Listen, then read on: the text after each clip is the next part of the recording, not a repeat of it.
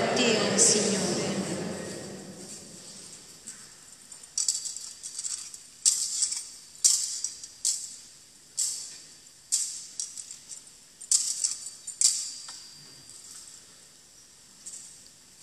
In quel tempo Gesù e i suoi discepoli attraversavano la Galilea, ma egli non voleva che alcuno lo sapesse.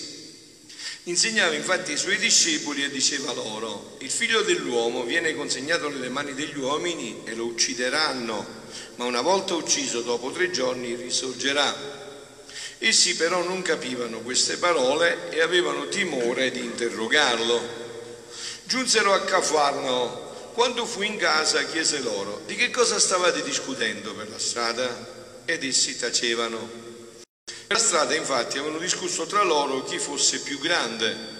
Sedutosi chiamò i dodici e disse loro, se uno vuole essere il primo sia l'ultimo di tutti e servitore di tutti. E preso un bambino, lo pose in mezzo e abbracciandolo disse loro, chi accoglie uno solo di questi bambini nel mio nome, accoglie me, e chi accoglie me non accoglie me, ma colui che mi ha mandato.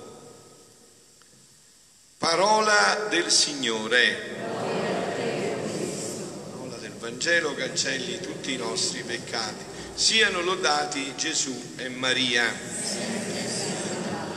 Concludiamo questi due giorni di meraviglioso ritiro sulla divina volontà con una storia che mi hanno dato e che veramente nelle Dio incidenze perfette credo che sia proprio per ognuno di voi che ha partecipato in modo speciale a questo ennesimo ritiro meraviglioso sulla divina volontà.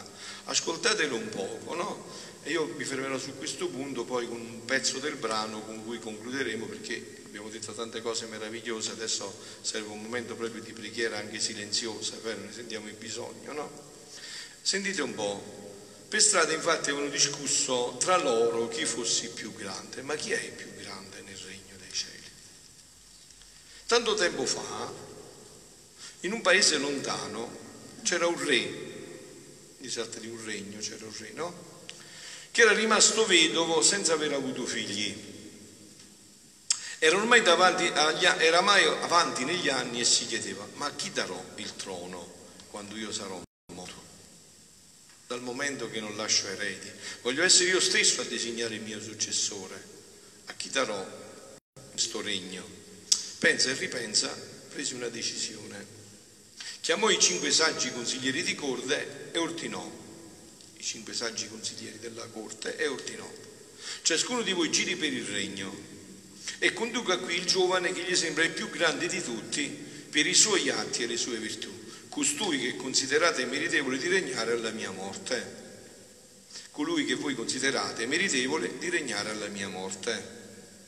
I saggi partirono e cominciarono la loro ricerca. Dopo tre mesi il re imbandì una grande festa nei giardini del castello e invitò tutto il popolo a conoscere i candidati scelti dai saggi consiglieri. Vi ripeto, figlioli, se anche c'è altra gente, però questo in modo speciale, per voi che venite da questi due giorni di ritiro, è una Dio incidenza che Dio è una parola proprio per voi, no? Il primo saggio si presentò con accanto un giovane alto, muscoloso, dalle spalle possenti e vestito con un'armatura scintillante e teneva l'elmo nella destra. Maestà, spiegò il saggio inchinandosi, costui è Raul, il valoroso. È un prode soldato che ha combattuto in ogni guerra degli ultimi cinque anni e ha ucciso più di cento nemici. Egli non conosce la paura, la sua forza è incredibile. Io sono certo che il più grande del regno lo saprà difendere in ogni circostanza. Il re non disse nulla, semplicemente fece cenno al secondo consigliere di parlare. Quindi avanzò conducendo un uomo dai capelli scuri, piuttosto spettinati, tre grossi libri sotto il braccio e un cannocchiale che gli spuntava dalla tasca. Maestà, si inchinò il saggio, ho condotto dinanzi a voi Siro Esperidis, il più grande scienziato del paese. Ha scritto cinque trattati di astronomia e ha scoperto un asteroide. Con la sua capacità di guardare lontano potrà regnare da illuminato. Egli è il più meritevole del trono. Di nuovo il re non disse nulla, ma fece cenno al terzo consigliere di avanzare. Anche a lui c'era Anche a lui c'era un giovane vestito con abiti splendidi di vestiti di seta e di ricami. In mano recava un liuto finemente intagliato. Il saggio non fece in tempo a parlare perché il giovane lo precedette. Maestà, disse con un inchino, sono Jean de la Suite, musicista famoso in tutto il regno e altri confini. La mia musica incanta, fa sognare le fanciulle e commuove il cuore di ognuno. Fece vibrare qualche corda del liuto, ma il re non lo fece proseguire e subito fece venire avanti il quarto saggio.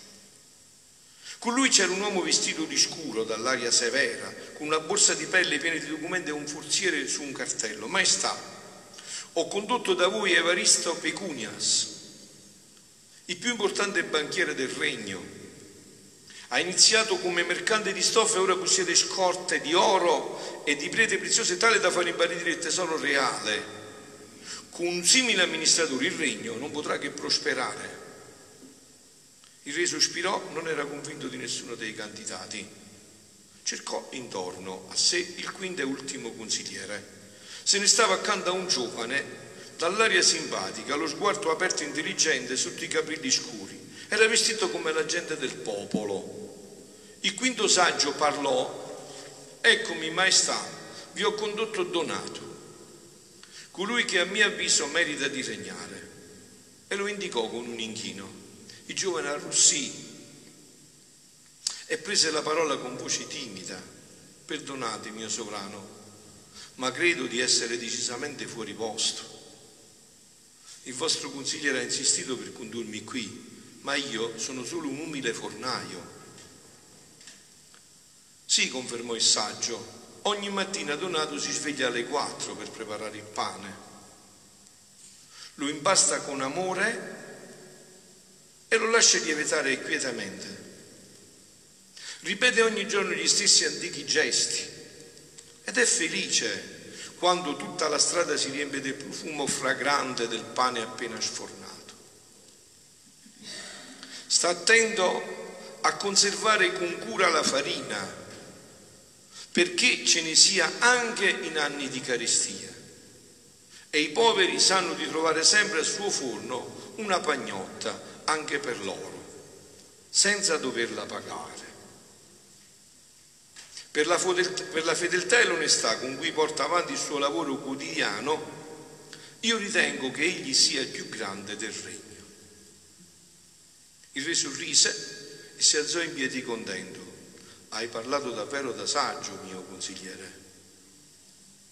Approvò. Tutti i candidati potevano vantare in meriti forze straordinarie, ma il giovane Donato sa rendere speciale il suo lavoro quotidiano. Noi non diciamo speciale, noi diciamo divino, eh? Sa rendere divino il suo lavoro quotidiano. Anche stamattina, no? abbiamo parlato insieme, questa vita è concretissima fa pasta e fagioli, pulisce bene, aiuta il prossimo, è proprio concretissima, solo che lo fa in maniera divina, in maniera divina. Sa rendere speciale e divino il suo lavoro quotidiano. Egli è davvero il più grande nel mio regno. E noi vogliamo rendere speciale il nostro impegno quotidiano. Abbiamo questo dono della divina volontà, non speciale, ma divino e concludo, eh? concludo con il brano che è tocco finale a tutto questo del novembre, 29 novembre 1926. Figlia mia, dice, parlando per la strada, discutevano chi è il più grande. Il più grande è facile, chi è più grande? E chi si fa dominare dalla divina volontà, tanto da poter dire non sono più io che vivo, è Gesù con la mamma che ormai vivono dentro di me. Questo è più grande. Questo è più grande. Perciò lei ha detto tutte le generazioni mi chiameranno beata.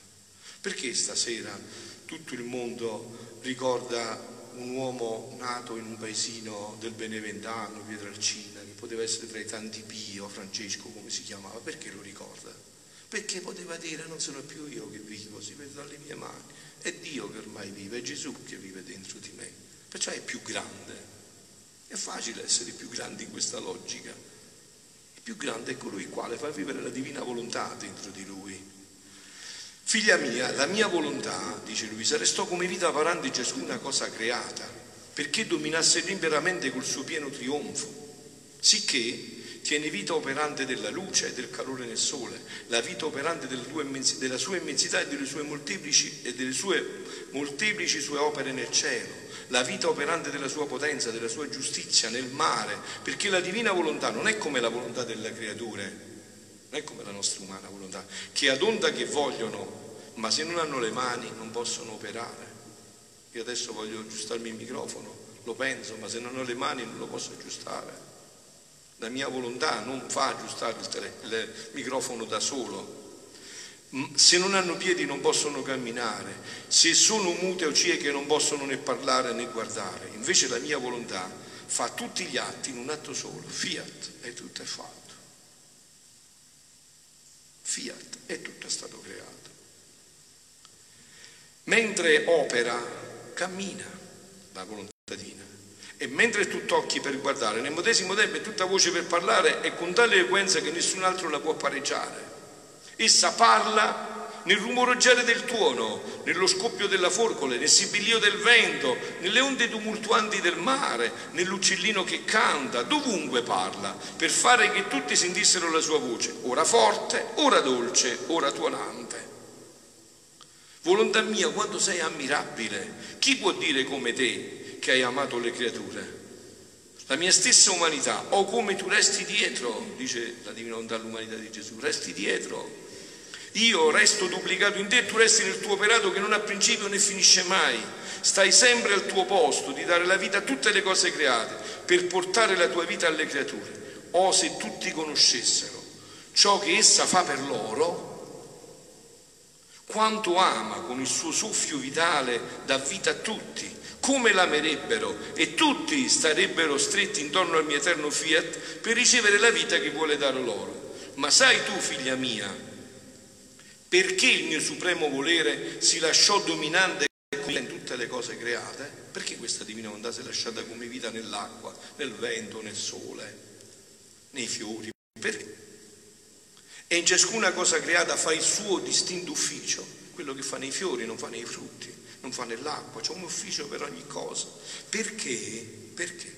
Perché doveva servire a Dio, a se stesso, alla sua stessa volontà che doveva tenere vita e dominio nella creatura.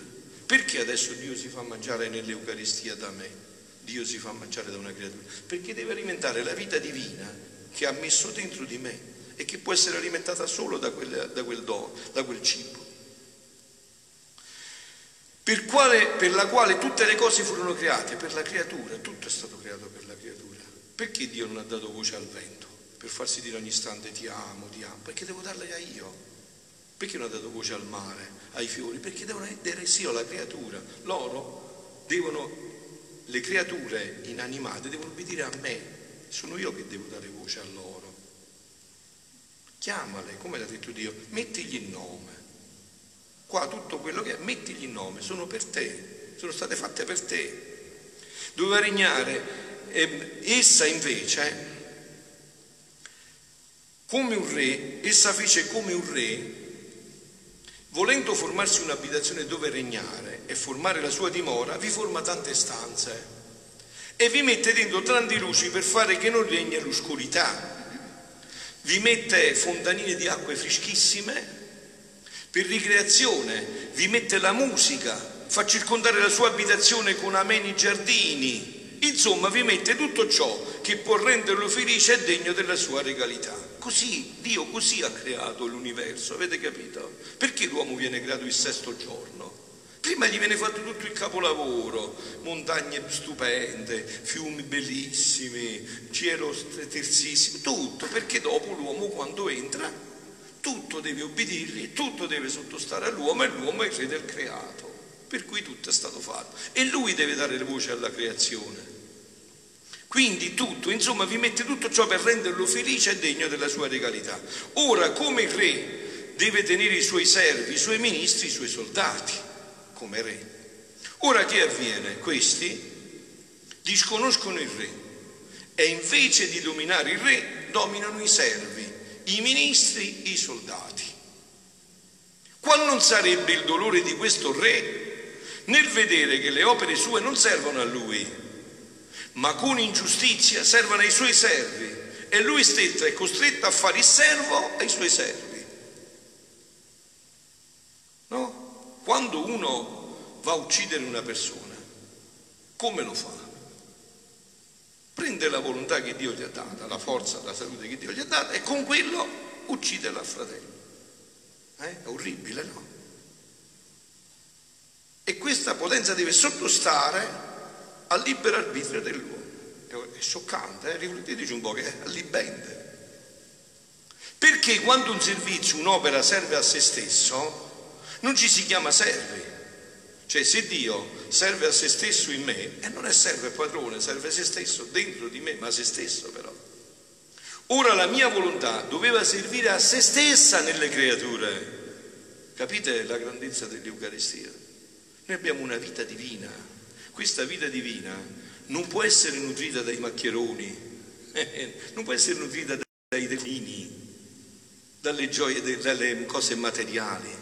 Questa vita divina ha bisogno di un cibo divino. Ecco perché l'Eucaristia, per nutrire la vita divina che c'è dentro di noi.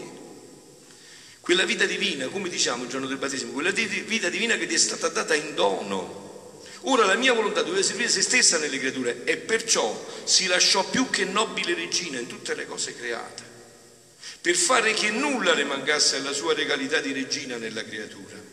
Non ci poteva stare nessun altro che potesse servire degnamente la mia volontà se non la mia stessa volontà, perciò è più grande.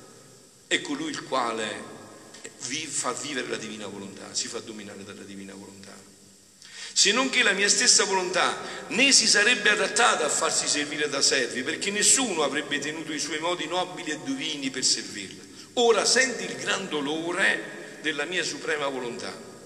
Tu che sei la mia figlia, è giusto che sappi i dolori della tua madre, della tua regina di colei che è la tua vita. Essa nella creazione fa la serva ai servi Serve l'umana volontà perché la mia non regna nelle creature e perciò noi siamo infelici, tristi. Questo è il motivo di fondo. Non andate a cercare altre cose, questo è il motivo fondamentale. Abbiamo capovolto tutto, camminiamo con la testa in giù e i piedi in alto. Abbiamo ribaltato tutto. Se non ritorniamo in quell'ordine non ci potrà raggiungere la gioia e la felicità che Dio vuole darci. Come è duro servire ai servi e per tanti secoli come l'anima si sottrae dalla mia volontà per fare la sua, mette in servitù la mia volontà nella creazione. Questo è stato il peccato originale. L'umana volontà che si è sottratta alla divina volontà ha detto faccio quello che decido io e tu mi devi servire a fare quello che voglio io. Perciò il suo dolore è grande, da regina a far da serva, né vi è chi può raddolcire un dolore amaro. Se essa continua a stare nella creazione, sentite cari miei, eh, e deliziatevi, se essa continua a stare nella creazione a servire i servi, è perché aspetta i figli suoi. Se tutto il resto all'impiedi, resta all'impiedi e sarà quel che sarà, sempre così, è perché devono arrivare i figli della divina volontà, coloro i quali metteranno di nuovo l'ordine per lo scopo in cui siamo stati creati. Aspetta che le opere sue devono servire ai figli del suo eterno fiat che facendola regnare e dominare nelle anime loro, la fanno servire alla, alla sua nobiltà. E concludiamo, eh? Questi due giorni meravigliosi.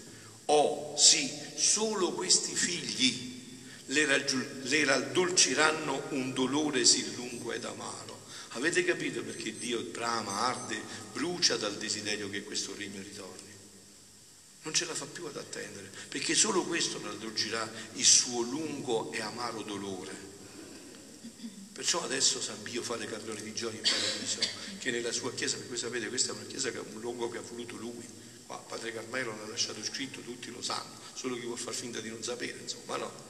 Eh, ma lui fa i salti di gioia perché di fronte c'è la casa della divina volontà, quello che è il sogno di Dio nell'umanità le asciugheranno, le rasciugheranno le lacrime di tanti secoli di servitori, le restituiranno i diritti della sua regalità. Perciò, perciò è tanto necessario far conoscere la mia volontà. Perciò San Pio fa il tifo per me, perché sto facendo conoscere questo. È necessario far conoscere questo, è necessarissimo. Lui fa molto tifo per me, dice parla, parla di questo, lascia perdere le altre cose. Parla solo di questo. Perciò è tanto necessario far conoscere la mia volontà.